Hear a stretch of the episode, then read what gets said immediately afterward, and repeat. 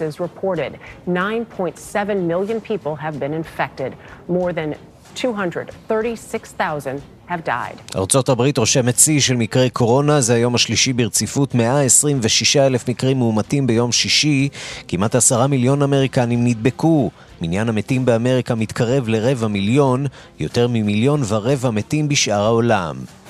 82 שנה לליל הבדולח, הפוגרום הנאצי ביהודים, שבו נרצחו יותר מ-90 יהודים בגרמניה, והיווה נקודת שיא בדרך לניסיון להשמיד את העם היהודי.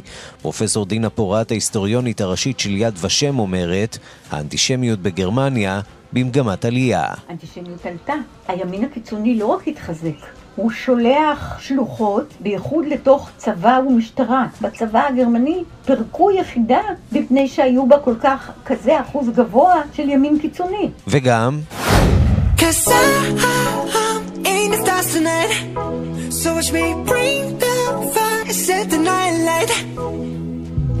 shoes on, get up in the morning, cup of milk, let's rock and roll. Kink out, kick the drum, rolling on like a rolling stone. להקת BTS הקוריאנית היא הזוכה הגדולה בטקס פרסי המוסיקה של MTV אירופה, כצפוי בימי המגפה במתכונת מצומצמת.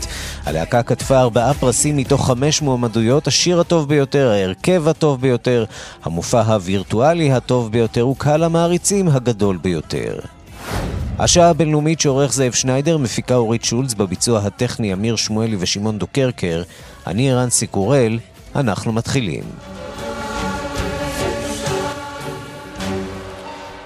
שלום אהב לכם, אנחנו פותחים עם ארצות הברית. הנשיא טראמפ הוא ממש לא מוותר. טראמפ מתכנן כעת את צעדיו הבאים במאבק שלו נגד תוצאות הבחירות, אותנו כאמור מסרב לקבל. אנחנו רוצים לומר שלום לכתבנו בוושינגטון נתן גוטמן. שלום ערן. וגם המעגל הקרוב של טראמפ חלוק בשאלה האם להודות בהפסד או לא, נכון? בדיוק, כי בעצם השאלה היא עכשיו, אחרי ההצהרות הגדולות, מתחיל פה שבוע חדש באמריקה, יום שני, יום העבודה הראשון, אחרי התוצאות האלה, צריך להתחיל להפוך את האיומים האלה של טראמפ, או את הטענות האלה שלו, לטיעונים משפטיים שאפשר ללכת איתם למדינות השונות, ולדרוש לפסול קלפיות, להתעונן על זיופים, לדרוש ספירה חוזרת. וכאן מגיעה הבעיה, כי אין להם הרבה מה לעבוד איתו, ולכן יש בעצם 2 קולות שהנשיא טראמפ שומע, והמקורבים מחולקים בעניין הזה, גם מהמשפחה, כמו שאמרת בפתיחה. מצד אחד יש את אלה שאומרים, אנחנו איתך אדוני הנשיא, צריך להילחם עד הסוף בעניין הזה, ולהילחם עד הסוף זה אומר גם במישור המשפטי, אבל גם במישור הציבורי, להתחיל לצאת להצהרות, ההצעה שעומדת על הפרק היא לצאת להצהרות, בסגנון הצהרות הבחירות שדונלד טראמפ עשה עד לבחירות, ושם להמריץ את הקהל לדרוש ספירה חוזרת. עם לעשות קמפיין פרסום אגרסיבי, כולל למשל אחד הרעיונות שעלו, במודעות אבל של אנשים מתים שלכאורה הצביעו. ללכת בכל הכוח גם במישור הציבורי וגם במישור המשפטי, מתוך הנחה שאיכשהו משהו מזה יצא, וכאן יש באמת פער מאוד גדול בין הציפייה לאיך מגיעים לזה, מתוך זה האמונה שהלחץ הציבורי ייצור מומנטום שאיכשהו ישנה את התמונה, ישנם אחרים בסביבתו הקרובה של הנשיא, וגם במפלגה הרפובליקנית, שאומרים, תראו, איך שלא מסתכלים על המספרים האלה, גם אם חלק מהערעורים שלנו יתקבלו, גם אם נמצא כמה זיופים פה ושם, או אי-סדרים, זה לא מתקרב לשום דבר שיכול לשנות את התמונה, וזה אגב משהו שרוב המומחים מסכימים עליו, אין פה את הפוטנציאל הזה לשינוי התוצאות דרך בתי המשפט או דרך ספירה חוזרת, ולכן עדיף לומר עכשיו כבר שזה נגמר, מאשר להיגרר עם זה עד הסוף. ויש כמובן את האלה שבאמצע, שהם המפלגה הרפובליקנית, שעדיין לא יודעת אם היא צריכה להמשיך לעשות את מה שהנשיא אומר, או שהעידן הזה נגמר, ולכן הם יוצאים עם כל מיני הצהרות חצי מחייבות, כמו צריך לספור את כל הקולות, או מה שאנחנו שומעים הרבה ביממה האחרונה, התקשורת היא לא זו שמחליטה מי המנצח, אלא בתי המשפט. האמירות האלה שככה משאירות אותם, הם פוסחים על 2 הסעיפים, כדי שבסופו של דבר אפשר יהיה גם לחזור מזה. שם הנשיא טראמפ נמצא כרגע, אם לשפוט לפי הציוצים שלו, לפי הרוח הלוחמנית, הוא כנראה, לפחות עכשיו, נוטה לכיוון של המשך המלחמה. כן, ואתמול הנשיא טראמפ זוכה, הנשיא הנבחר ביידן זוכה בגיבוי מנשיא לשעבר, ג'ורג' בוש הבן, שמתייצב לצידו, אין דרך אחרת לתאר את זה. כן, מברך אותו על ניצחונו, מאחל לו הצלחה, מקבל את תוצאות הבחירות. זה לא סוד שג'ורג' בוש הבן, גם אביו המנוח, היו מבקרים, יריבים, תקיפים של דונלד טראמפ. גם לא סוד שדונלד טראמפ לא סבל אותם במיוחד, הוא לא הסתיר את זה אף פעם. ובכל זאת הוא כן, יש לו משקל במפלגה הרפובליקנית, לפחות במפלגה הרפובליקנית של פרה-עידן טראמפ. שם ג'ורג' בוש כן נחשב לסמכות מסוימת. האם הוא מסמל את הדרך לרפובליקנים אחרים? לא בטוח, כי הרפובליקנים כיום גם נהפכו להיות יותר טראמפיסטים, וגם במידה רבה עדיין מסתכלים לעתיד שלהם, לשאלה איך יציאה מפורשת נגד הנשיא תתקבל בהמשך, ואיך היא תשפיע על המשך הקריירה הפוליטית שלהם. ועד בוועד, הנשיא הנבחר ג'ו ביידן כבר מתחיל בעבודות ההכנה, היום יתחיל במשימה הגדולה מכולן, טיפול במגפת הקורונה, הוא מרכיב צוות משימה. האם אנטוני פאוצ'י, שנמצא בצוות המשימה הקיים, יצטרף לצוות החדש? כן, טוב, צוות המשימה שהוכרז עליו, אותם 12 אנשים, לא כולל כרגע את אנטוני פאוצ'י, כי כמובן, קודם כל הוא נמצא בתפקיד, הוא לא יכול להיות גם בצוות המשימה של הנשיא הבא. סביר שהוא ימשיך לשמש בתפקיד הזה גם תחת ממשל ביידן. צוות המשימה שהוקם כולל לשעברים בכירים במנהל התרופות והמזון ובתחום המחקר, כולל אחד מהם שפוטר על ידי הנשיא טראמפ, וגם דגש מיוחד לא רק על הצד האפידמיולוג רפואי, אלא גם על הצד הרפואי ציבורי, כולל איך הטיפול במגפה משפיע במיוחד על קבוצות מיעוטים באוכלוסייה.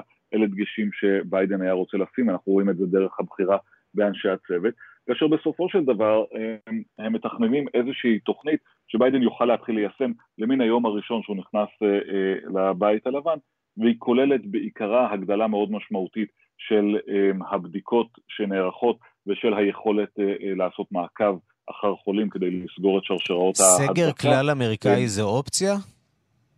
לא, לא אופציה בכלל, גם לא חוקית וגם לא עומד על הפרק. אין דרך או כוונה כרגע להטיל סגר על כל אמריקה. מה שכן, יש רצון, וזאת אחת התוכניות שביידן שוקל, לעבוד יחד עם מושלי המדינות כדי לחייב עטיית מסכות בכל המדינות או עד כמה שאפשר. זה אחד הדברים היותר משמעותיים שהם היו רוצים לעשות, ויותר שנויים במחלוקת. זאת כמובן לצד עוד השקעה ביכולות להפיץ את החיסונים, מתוך הנחה שיהיו עד אז חיסונים, ציוד מגן לבתי חולים, השקעה לבדיקות בבתי ספר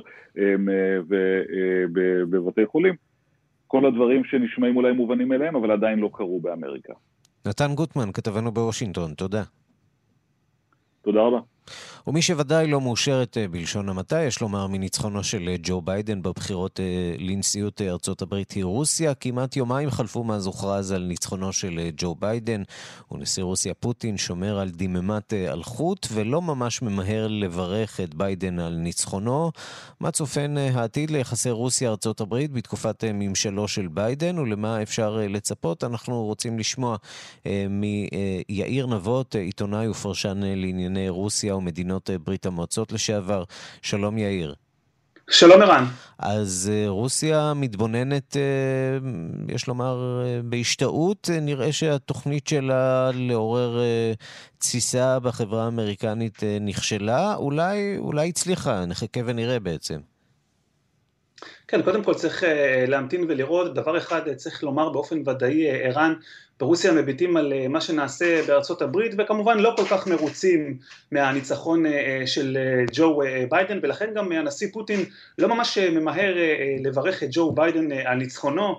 לפני שעה קלה אומר דובר הקרמלין דמיטרי פסקוב, הוא מתייחס לעניין הזה, והוא אומר, הנשיא פוטין לא מתכוון לברך את ג'ו ביידן, עד שתסתיים הסאגה המשפטית בארצות הברית, ועד שכל הנושא המשפטי בקשר לתוצאות הבחירות התברר. צריך לומר שלפני 4 שנים רוסיה די מהרה לברך את הנשיא הנבחר אז, טראמפ, בערך 2-3 לאחר היוודע דבר ניצחונו, ככה שהפעם מדובר במשהו שהוא הרבה מעבר לסמלי. מצד אחד הנשיא טראמפ בהחלט שירת את האינטרס הרוסי כפי שציינת, מכיוון שהוא הצליח בהתנהלות שלו לשרת את האינטרס הזה על ידי, נקרא לזה, הגברת הכיתוב בתוך החברה האמריקנית, ערעור האמון של רבים מהאזרחים בשיטה הדמוקרטית, אבל מעבר לזה, גם בסוגיות מעשיות, טראמפ צריך לומר ערער את מעמדה של ברית נאטו,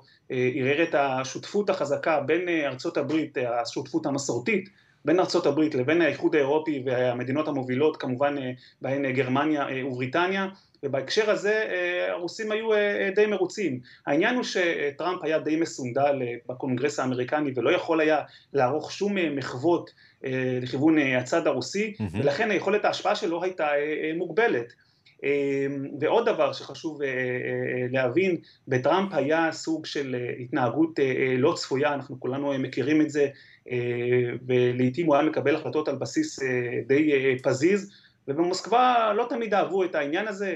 מהבחינה הזאת ג'ו ביידן הוא כמובן דמות אחרת לחלוטין, מהבחינה הזאת הוא אולי אולד סקול, כמו שאומרים, מהבחינה הזאת שהוא אדם מאוד מנוסה ועם ניסיון רב בתחום מדיניות החוץ, והרוסים ידעו בדיוק למה לצפות, ומבחינתם זה עניין שהוא עדיף, אבל בהרבה מאוד מהסוגיות ג'ו ביידן הוא מאוד ניצי, והוא יפעל באופן שיחליש את מעמדה של רוסיה ואת יכולתיה. ואנחנו כמובן מתעניינים במדיניות של רוסיה במזרח התיכון. רוסיה, כידוע, כבר אמרנו את זה כמה וכמה פעמים בשנים האחרונות, היא באה לבית החדש במזרח התיכון.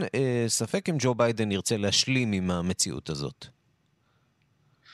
כנראה שלא. אני מניח שג'ו ביידן לא יוצא להשלים עם המציאות הזאת, משום שהוא ראה בארבע השנים האחרונות סוג של שחיקה במעמדה של ארצות הברית, גם במזרח התיכון. די לראות מה שהתרחש בסוריה, בלוב. צריך כמובן לציין שהתחילתה של המעורבות הצבאית בסוריה החלה בשלהי כהונתו של הנשיא אובמה, דווקא בספטמבר 2015, אבל בזמן כהונתו של טראמפ, נראה היה לעיתים שארצות הברית איננה כלל מתעניינת במה שמתרחש בסוריה, ומפנה את הדרך כמעט לרוסיה, וגם לא רק לה, אלא גם לטורקיה. וזה כולל כמובן את הנעשה בצפון אפריקה, בלוב, וסביר מאוד להניח שהנשיא ביידן ינסה להגביר את המעורבות האמריקנית באזורים הללו, גם בסוריה. קשה לדעת מה יצא מזה, מכיוון שאנחנו מדברים היום על מצב שבו ההשפעה הרוסית והטורקית הן רחבות מאוד באזור. תחומים אחרים שבהם ייתכן דווקא שביידן נמצא שפה משותפת עם רוסיה, הוא תחום בקרת הנשק, למשל. אנחנו יודעים שבשנה הבאה הולך לפוג תוקפו של הסכם סטארט החדש, אותו הסכם שנחתם ב-2010 להגבלת מספר ראשי הנפץ הגרעיניים של שתי המדינות, ולשני הצדדים יש אינטרס לדון בו ולחדש אותו, וזה אם תרצה אולי איזושהי נקודה שתאפשר לשני הצדדים דווקא כן לשתף פעולה, בתוך ים אי הסכמות ביניהם, אבל צריך כמובן לחכות ולראות כיצד ינהג ביידן בעת הזאת, האם הוא יפעל להטלת סנקציות נוספות על רוסיה. חשוב להבין שביידן היה אחד מהבכירים בממשל אובמה הניציים יותר בכל הקשור לרוסיה, ופעל למשל להטלת סנקציות חריפות על הרוסים לאחר סיפוח חצי האי קרים. בוא נדבר לרגע לסיום על מצבו של פוטין, כיוון שהיו דיווחים בימים האחרונים מכלי תקשורת לא אמינים על כך שמצב בריאותו איננו שפיר, ושהוא אפילו שוקל לפרוש. אנחנו יודעים שהוא עומד בחודשים האחרונים בפני אתגרים לא פשוטים, גם המחאות במזרח הרחוק הרוסי, גם מה שקורה בבלרוס, גם חצי האי קרים, עוד שורה של אתגרים, כולל כמובן נגורנו קרבאך. יכול להיות שפוטין מתחיל להבין שהוא כבר לא מספק את הסחורה והוא רוצה ללכת? זה לא כל כך פשוט, כמו שנוטים לחשוב. אני גם הייתי ממליץ מאוד להיזהר מאותם פרסומים וצהובונים בריטים כאלה ואחרים. צריך לזכור, פוטין הוא לא אדם צעיר, הוא מלאו לו 68 לא מזמן, והגיל בהחלט ייתכן שעושה את שלו, ולאנשים בגיל הזה ישנן בעיות רפואיות כאלה ואחרות. 10 שנים צעיר יותר מנשיא ארצות הברית, צריך לומר. נכון, ילד. כן. אני יכול לומר לך מניסיוני האישי, בלא מעט הפעמים שבהם יצא לי לצפות בנשיא פוטין מקרוב במהלך עבודתי במוסקבה, זה קרה לא אחת, מבחינה פיזית גופנית הוא תמיד נראה היה במצב מצוין, והוא מתפקד ועובד שעות ארוכות, אבל כמובן שייתכן שהגיל עושה את שלו וישנן אלו בעיות רפואיות, אי אפשר לפסול את זה, אבל אני הייתי מתייחס די בספקנות לאותם פרסומים, מה גם שברוסיה הדברים לא נעשים באופן הזה, גם אם הנשיא לוקה בבעיה רפואית כזאת או אחרת, הדברים הללו לא יפורסמו ברבים. טוב, אז אנחנו נשמור לנו זמן, יאיר, לשוחח על היורשים הפוטנציאליים של פוטין, לא נעשה את זה היום, לצערי, כי זמננו תם. תודה רבה לך, יאיר נבות, עיתונאי ופרשן לענייני רוסיה ומדינות ברית המועצות לשעבר. הזכרנו את בלרוס, שהיא אחד האתגרים שעומדים בפני הנשיא פוטין, ובכן שם המצב ממש לא מתייצב, אתמול נמשכו שם ההפגנות נגד הנשיא לוקשנקו, ושום נרשמו עימותים אלימים בין המפגינים לכוחות המשטרה שעצרו מאות מהמפגינים, ובינתיים הביעה מנהיגת האופוזיציה תקווה לסיוע מהנשיא הנבחר ביידן. שלום לכתבנו בפולין ניסן צור. שלום ערן. אז מביידן תבוא הישועה לאופוזיציה בבלרוס?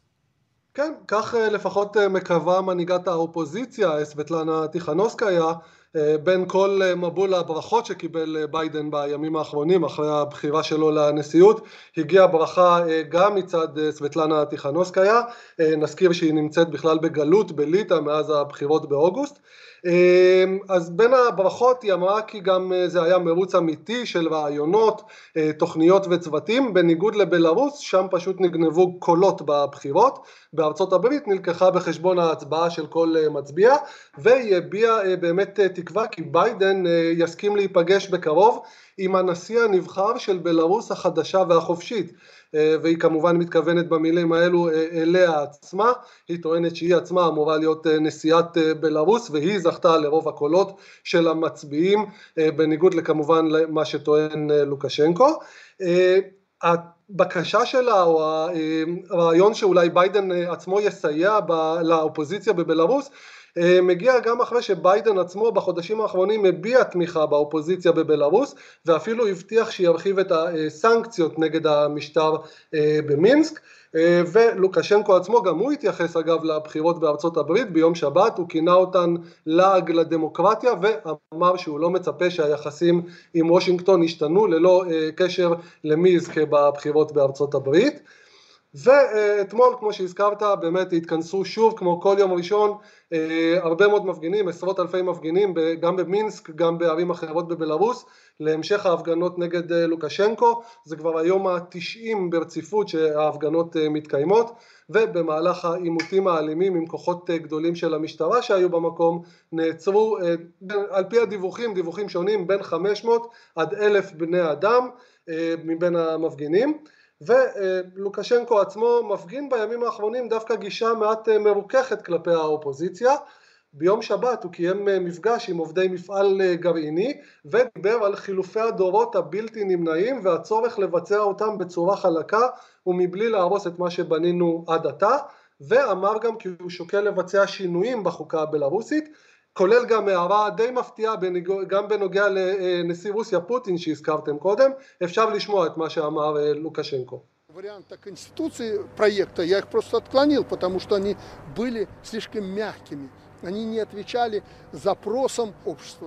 אז לוקשנקו אומר בפני עובדי המפעל הגרעיני, שני העתקים של החוקה הוצגו בפניי ודחיתי אותם כי הם רכים מדי ולא נותנים מענה לדרישות של החברה הבלרוסית, הצעתי שהשינויים יהיו יותר דרסטיים ולכן הצגנו העתק שלישי לחוקה. לא פוטין ולא רוסיה דחפו אותי לעשות זאת. אנו עובדים על החוקה החדשה כבר 3 או 4 שנים. מי אי פעם דחף אותנו לכך? הם מעולם לא התערבו בעניינים שלנו, אף אחד מעולם לא דחף את לוקשנקו במשך 1/4 מאה, ואף אחד לא יעשה זאת, כולם צריכים להבין את זה. אז מלבד העובדה שהוא מדבר על עצמו בגוף שלישי, הוא גם מרחיק הפעם את פוטין קצת ממנו, בניגוד לדברים שהוא אמר בעבר. ואפשר גם להזכיר שהדברים המפויסים יחסית של לוקשנקו על כך שהוא מוכן לבצע שינויים בחוקה הגיעו יממה אחת בלבד אחרי שהאיחוד האירופי הודיע כי הוא מוסיף 15 בכירים בבלרוס כולל לוקשנקו עצמו ובנו שמשמש גם כיועץ לביטחון לאומי לרשימת הסנקציות של האיחוד האירופי, כולל גם ראש השירות החשאי הבלרוסי, ראש הצוות של לוקשנקו ועוד עשרות בכירים בממשל במינסק. כתב לנו במזרח אירופה ניסן צור, תודה. תודה לך, ערן.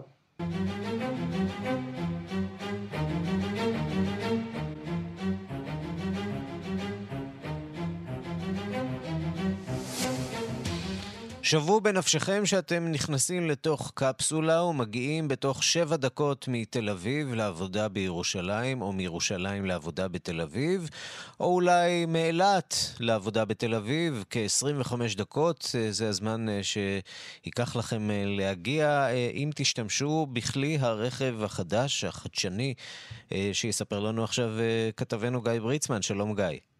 אהלן ערן, אז באמת בפינתנו היום נקרא לזה התחבורה של העתיד, הניסוי המוצלח הראשון שנעשה בהייפרלופ. אז באמת 8 שנים לאחר שהוכרז על המיזם, 8 חברות שונות שעמלו על הפיתוח שלו, מעל $0.5 מיליארד שגויס בהקמתו, והלילה בלאס וגאס נבדה ארצות הברית, חברת הענק וירג'ין של המיליארדר ריצ'רד ברנסון, ביצעה את הניסוי הראשון והמוצלח במה שאמור להיות הרכבת של העתיד, ההייפרלופ. כלי תחבורה שאמור לנוע במהירות של 965 קילומטרים לשעה. כלומר, ערן, בדיוק כמו שאמרת, 25 דקות ייקחנו להגיע עם הכלי הזה מתל אביב ועד לאילת. נשמע מהיר, אבל מה זה בעצם ההייפרלופ הזה? איך זה עובד? אז ההייפרלופ היא בעצם רכבת עתידנית שעובדת בטכנולוגיה שנקראת וקטריין. כלומר, וקום קיוב טריין, רכבת שנעה בווקום. הקרונות של ההייפרלופ, שלא כמו רכבת רגילה או תחתית שאנחנו מכירים, מרחפים באמצעות ניגודיות מגנטית בתוך צינורות ארוכים שלחץ האוויר בהם נמוך, ככה שהוואקום מושך אותם קדימה במהירויות גבוהות מאוד. יש לציין שהניסוי שנעשה הלילה בהשתתפות 2 נוסעים שממש עלו על נסיעת מבחן ברכבת, לא עשו אותה ב-965 קילומטרים, אלא במהירות של 160 קמ"ש. עדיין מהיר ביחס לרכבת ישראל שלנו, שבשיא שלה מגיעה ל-120 קילומטרים. כן, ואם רוצים קצת להמחיש את הדבר הזה, אנחנו מדברים על משהו כמו קפסולת מסמכים שמטיילת בתוך בית חולים ממחלקה אחת לאחרת. בימים שבהם לא היו אמצעים מתוחכמים מדי להעביר מידע במהירות. צינורות השינוע של המסרים. בדיוק, היו מכניסים לתוך קפסולה כזאת ומשנעים אותה באמצעות וקום למחלקה אחרת. אז מתי כל זה קורה? מתי גם אנחנו נהיה בתוך קפסולה? כאלה. אז זהו, אז אל העתיד המהיר שמבטיחה לנו החברה, אנחנו כנראה נגיע קצת יותר לאט. במדינה גדולה ורחבת ידיים כמו ארצות הברית שכבר הבינו את הפוטנציאל, 17 מדינות שונות הגישו מועמדות בעצם להיות המקום שבו יוקם בסיס המבצעים של החברה. שבוע שעבר המנכ"ל החברה ג'יי ויילדר מתראיין ברשת פוקס, בוא נשמע מה הוא אומר. We will be doing the site preparation work with the developer starting next year. I think we'll see shovels in the ground in 2022 and this is on its way. ויילדר בעצם מציין שכבר בשנה הבאה יתחיל בעצם הפיתוח, העבודה על הפרויקט הזה, כשלפי מה שהוא אומר בלשונו ב-2022 כבר נראה היטי חפירה על האדמה. יש לציין שגם אחרי שהיטי החפירה יסיימו לעבוד והרכבת תהיה כבר באדמה, ידרשו עוד זמן, אישורים ובירוקרטיה לאשר הרצה של פרויקט כזה, מה גם שידרשו שכל הניסויים עד אותו עת יהיו מוצלחים כמו האחרון, אבל ההתחלה בהחלט נשמעת מאוד מבטיחה. טוב, אתה יודע, היום אנחנו לא כל כך מחבבים את הקפסולות שאנחנו נאלצים להתמודד איתן בחיי היומיום, לא, מדובר בקפסולות הרבה יותר חיוביות. אבל אלה קפסולות אחרות לחלוטין, כמוסות בעברית אגב, זה יהיה נחמד להשתמש במילה הזאת ביום מן הימים שנוכל לנוע בתוך כמוסות. גיא בריצמן, תודה רבה. תודה לך. השעה הבינלאומית, 9 בנובמבר, הוא תאריך טעון מאוד בגרמניה, יום נפילת חומת ברלין ב-89, היום שבו הוקמה רפובליקת ויימר ב-1918, הלילה שבו ביצע אדולף היטלר את הפוטש במרתף הבירה במינכן, אירוע שבגללו נשלח לכלא, וזה גם היום שבו נפגעה פיזית לראשונה הקהילה היהודית בגרמניה, שחשה עד אז חלק מהאומה הגרמנית באירועי ליל הבדולח. בשנים האחרונות נרשמת עלייה באירועים אנטישמיים בגרמניה, 82 years since Kristallnacht, ליל הבדולח. And the dark shadows of the past have not disappeared from our streets. We will stand against hatred. We will stand against anti-Semitism. We will stand. ואלה נשיא מדינת ישראל ראובן ריבלין, נשיא אוסטריה, נשיא גרמניה, בטקס שמתקיים היום לציון 82 שנה לליל הבדולח. בשורה של אירועים הוא מצוין היום הזה בהם אירוע בבית הנשיא, יוזמה גלובלית של ארגון מצעד החיים העולמי, במסגרתו מאות בתי תפילה יוארו הלילה תחת המסר יהי אור. האירועים ינהלו הערב בהקרנה על חומות העיר ירושלים ועל קתדרלת קובנטרי בלונדון. פרשננו יואב קוקובסקי מדווח. You know, it was like Kristallnacht all over again. Somehow other. אתה יודע, זה היה כאילו אירועי ליל הבדולח חוזרים אליי כמו אז. הרגשתי שההיסטוריה הנוראה חוזרת על עצמה, לא האמנתי איך זה יכול לקרות, הרגשתי שזה כמו שבית הכנסת של סבי נחרב שוב, בית הכנסת של המשפחה. ההתקפה הזו הייתה כמו אותו הדבר, זו הייתה התגובה שלי, הרגשנו שאנחנו תחת מתקפה, אנשים שרוצים לפגוע בעם היהודי. זה היה הלם נוראי. איב קאנר קוגלר נולדה בהלה שבגרמניה. היא הייתה בת 7 שחיילי אס-אס פרצו אליהם הביתה. הפיגוע בבית הכנסת בעיר שהתחולל ביום הכיפורים לפני שנה החזיר אותה 82 שנים לאחור. כאן רשת ב', כל ישראל מירושלים, שלום רב וגמר חתימה טובה. 2 הרוגים בהלה שבגרמניה בפיגוע ירי. אחד התוקפים ניסה להיכנס לבית כנסת בעיר אך לא הצליח. בראיון לרדיו הציבורי בגרמניה היא מספרת שליל הבדולח היה ההתחלה של כל הטראומות והחוויות הקשות שעוללו הגרמנים הנאצים והפרידה שנחפתה עליה ועל המשפחה שלה. זו חוויה שלא עוזבת אותי, היא אומרת, וחשוב לזכור אותה. 9 בנובמבר הוא תאריך עם הרבה מאוד משמעות בגרמניה, בעיקר לפעילי המפלגה הנאצית. זה היה היום שבו קמה רפובליקת ויימאר ב-1918, היום שבו ביצע היטלר את הפוטש במרתף הבירה במינכן ב-1923, והיום שבו התחולל ליל הבדולח, הפגיעה הממשית הראשונה ביהודי גרמניה. הפרופסור דינה פורת, ההיסטוריונית הראשית של יד ושם. גבלס הוא האיש שעמד מאחורי ליל הבדולח, והוא מבשל גישה שאומרת, הנה הפוטש, בואו נציין אותו, ואנחנו מציינים אותו על ידי פגיעה מסיבית בציבור היהודי. איב, היום בת 89 ומתגוררת בלונדון, לא שוכחת את התמונות של השוטרים הגרמנים נכנסים אליהם הביתה ומחללים את ספרי הקודש של סבא שלה, שהיה גבאי בית הכנסת בעיר הלה. סבא שלי היה גבאי של בית הכנסת, והיו לסבא כמה ספרי קודש, ספרי תורה וסידורי תפילה שהנאצים השחיתו ועמדו על הדפים שלהם. הם חיללו את המחזורי תפילה והסידורים שאיתם קיימנו את המצוות.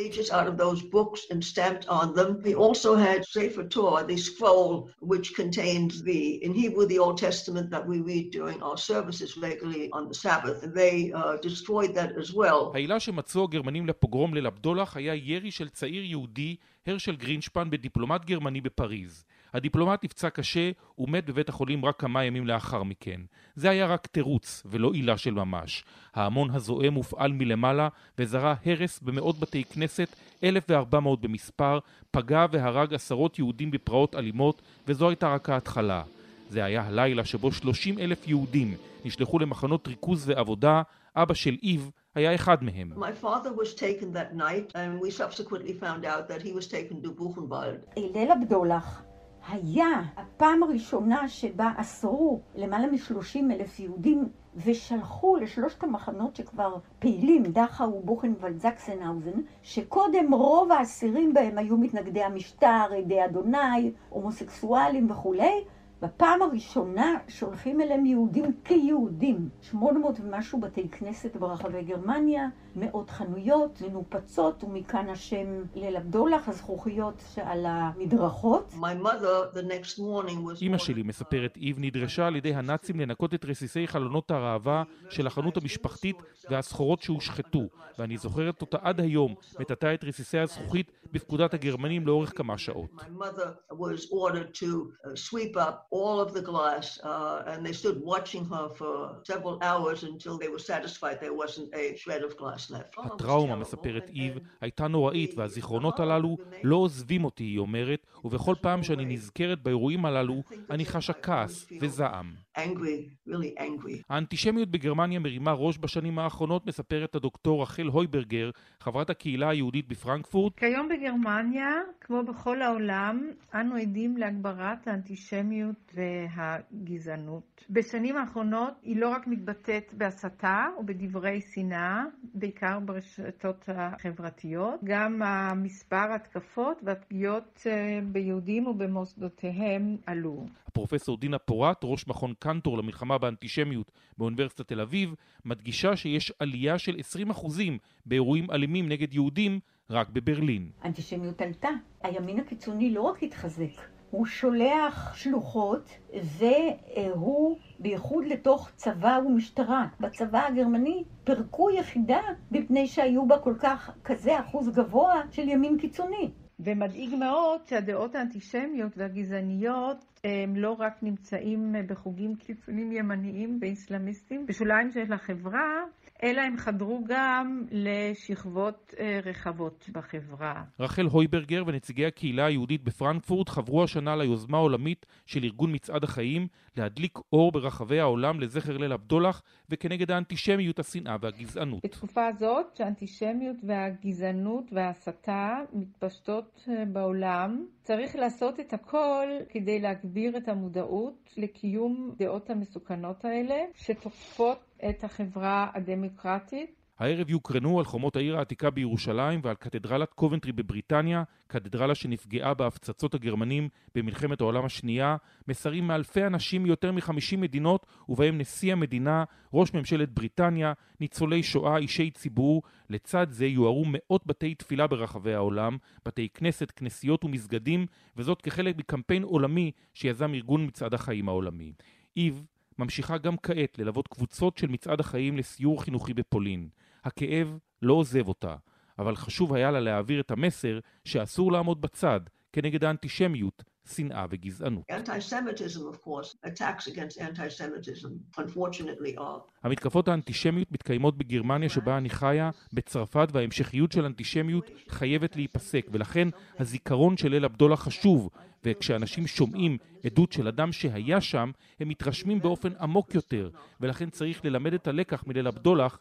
אם לא נלמד את הלקח, עשויה להתרחש שואה שנייה.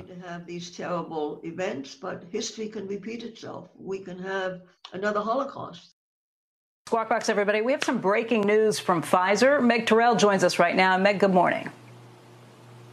Good morning, Becky. This is the news that we've been waiting to hear. Pfizer and BioNTech reporting the first results from their phase 3 vaccine trial, saying that in this interim look, the vaccine showed to be more than 90% effective in preventing... כן, חברים, ידיעה שמגיעה ממש בדקות האחרונות בכלי התקשורת בארצות הברית, ידיעה בנוגע לחיסון, ואנחנו מבקשים מכתבנו בן יניב שקצת יספר לנו על הבשורה, חדשות שמגיעות מכיוונה של חברת פייזר, מפתחת אחד החיסונים. כן, ערן, לא פחות באמת מפריצת דרך במאבק העולמי למיגור מגפת הקורונה. חברת פייזר והחברה הגרמנית ביוטק מודיעות לפני זמן קצר, החיסון שלנו לקורונה נמצא יעיל ב-90% מתוך עשרות אלפי... 90% זה אחוז מאוד מאוד גבוה. זה באמת, על פי כל המומחים, זה חוצה את כל התחזיות שציפו לדבר הזה. אנחנו יודעים שרוב ממשלות העולם המערבי הסכימו שהם יקבלו חיסון לקורונה כאשר הוא נמצא ב-50% יעילות, אז הרי ש-90% יעילות זה באמת חדשות מאוד מעודדות שמגיעות בשעה האחרונה. אנחנו יודעים שגם החיסון הזה היה חלק ממערכת הבחירות האמריקנית, והנשיא דונלד טראמפ כבר מנסה אולי לגזור קופון מתוך החדשות האלה, והוא כותב בטוויטר לפני זמן קצר, שוק המניות מזנק בגדול, חיסון מגיע בקרוב, דיווח על 90% יעילות, חדשות כה נפלאות, והדבר הזה באמת מעודד ובאמת מגיע לדברים די מספרים די גבוהים עכשיו במדד הדאו ג'ונס בוול סטריט. אנחנו יכולים אולי להביא קצת מהדברים שאמר דוקטור אלברט בורלה, מנכ"ל פייזר.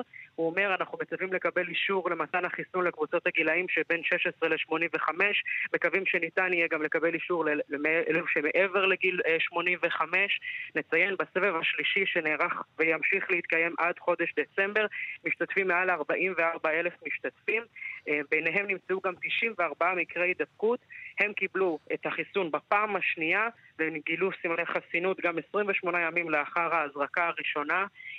עוד תגובה שאנחנו רואים מדוקטור אלברט בורלה, כאמור מנכ"ל פייזר, היום זהו יום גדול עבור המדע והאנושות. התוצאות הראשונות מהשלב השלישי בבדיקות החיסון שלנו לקוביד-19 מעניקות את הראיות הראשוניות ליכולת החיסון למנוע את ההידבקות בנגיף.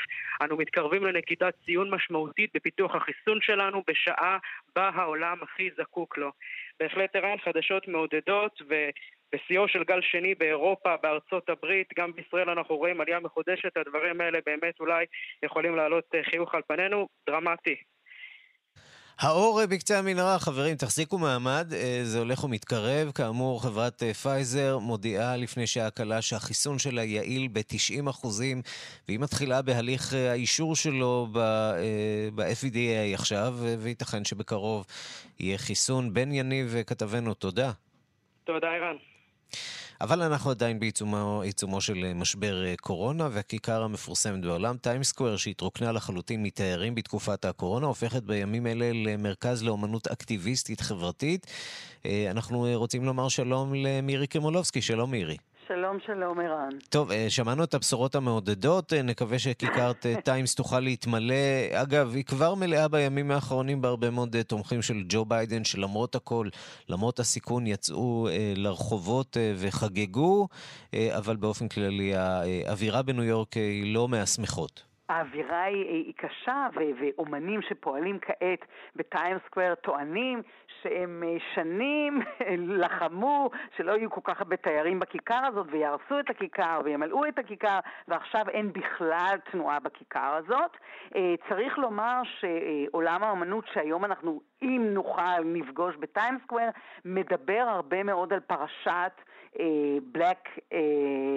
Black Lives Matter. זה בעצם הנושא המרכזי. גם הבחירות אגב נכנסו לכיכר הזאת, והוקמה שם הוקם מין לוח כזה שעליו אומנים יכולים לצייר כמו גרפיטי, וגם הרבה מאוד אומנים שיצאו ומציירים על הגוף שלהם, והגוף שלהם הם רוקדים בכיכר. בעצם הכיכר הזאת, בימים האלה שאין בה בעצם תנועה, כל האומנים בתחומים שונים, אגב גם תיאטרון, היה שם מופע של הרבה מאוד שחקנים ורקדנים שאין להם היום עבודה, אבל העניין הפוליטי יושב שם מאוד חזק. זאת אומרת, זאת הופכת להיות כיכר לא סתם אומנות, אלא אומנות שקשורה במצב הלא פשוט של אמריקה.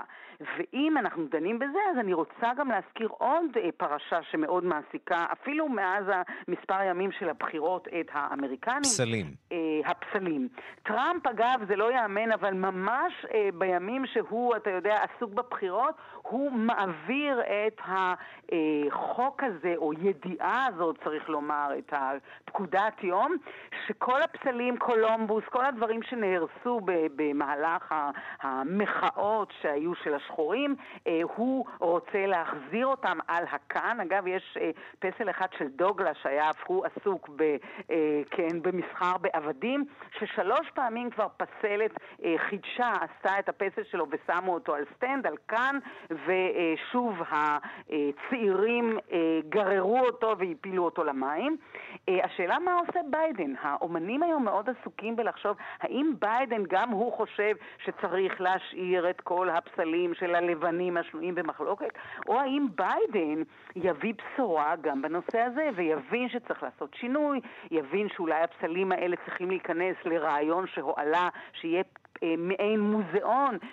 כי זה בעצם כנראה הפתרון הטוב ביותר, להכניס אותם למוזיאון שבו יינתן קונטקסט, לא עוד קישוט, אלא עדות היסטורית. נכון, אבל אני חייבת לומר שבמקומות שהפסלים האלה היו חלק מהמקום, הלבנים עדיין חושבים, כמו במדיסון או כמו בפיטסבורג שהפילו אחד הפסלים, בהחלט חושבים שהמרחב הציבורי הוא גם מקום לספר, ובאמת ביידן זה אחת הסוגיות אולי לא הראשונות שהוא יצטרך לעסוק בהן, אבל בגלל שאמריקה עדיין הנושא הזה כל כך בוער בה, והוא היה גם בוער כמובן בבחירות, זאת סוגיה שקהיליות אומנים ואגודות של אומנים, אגב מתחומים שונים, פונים, מתכוננים לפנות אליו, שהוא יאמר מה דעתו בעניין ואיך אמריקה עומדת לפעול, ואנחנו כמובן נעקוב אחר העניין המעניין הזה. מירי קרמולובסקי, תודה. תודה לך, ערן. וזאת כבר אלישה קיז עם Empire State of Mind.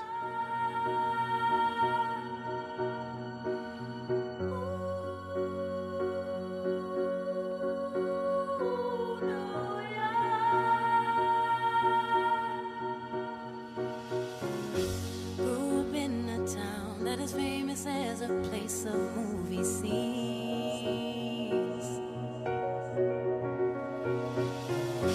Noise is always loud, there are sirens all around, and the streets are mean. If I can make it here, I can make it anywhere, that's what they say.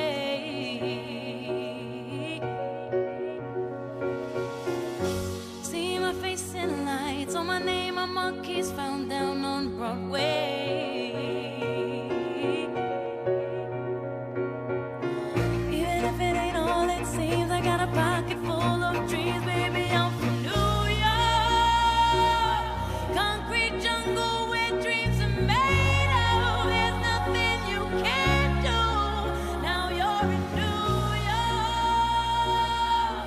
These streets will make you feel brave.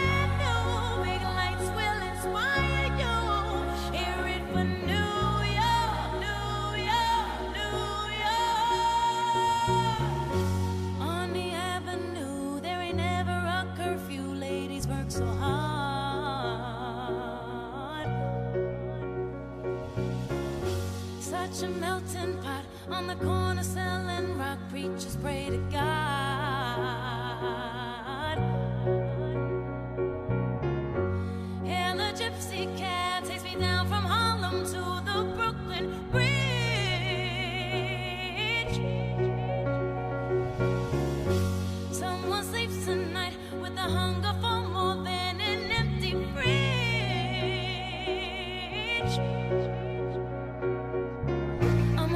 By any means, I got a pocket full of dreams, baby. I'm from New York, concrete jungle where dreams are made out. There's nothing. ואנחנו רוצים לחזור על הכותרת המשמחת של השעה האחרונה. הנה. Welcome back to Squawk Box, everybody. We have some breaking news from Pfizer. Meg Terrell joins us right now. Meg, good morning. Good morning, Becky. This is the news that we've been waiting to hear. Pfizer and BioNTech reporting the first results from their phase 3 vaccine trial, saying that in this interim look, the vaccine showed to be more than 90% effective in preventing... יצרני חברת פייזר מדווחים שהחיסון שלהם נגד קורונה השלים את כל התהליכים, מלבד כמובן האישור ב-FDA, והוא נמצא יעיל ב-90% מהמקרים. החברה צפויה להגיש כבר החודש בקשה ל-FDA לבחון את החיסון הזה. המחקר הקיף עשרות אלפי נבדקים, וכולם במצב טוב. 94 מהמשתתפים בבדיקות שקיבלו את החיסון פעמיים, גילו חסינות לנגיף 28 ימים לאחר ההזרקה הראשונה. פייזר וחברת ביוטק הגרמנית מדווחים שלא נמצאו תופעות לוואי משמעותיות בקרב המשתתפים בניסוי לחיסון, או במילים אחרות, החיסון כבר בדרך, יש כבר לא מעט מדינות שקנו אותו. יום גדול עבור המדע והאנושות, אומר דוקטור אלברט בורל, מנכ"ל פייזר. נסיים עם צלילים שמחים מהלילה שחלף, מטקס MTV, אירופה, הזוכה הגדולה של הטקס הזה שהתקיים בתנאי קורונה, תנאי ריחוק חברתי שנקווה שבשנה הבאה לא נזדקק להם. הזוכה הגדולה היא כמובן להקת BTS הדרום קוריאנית.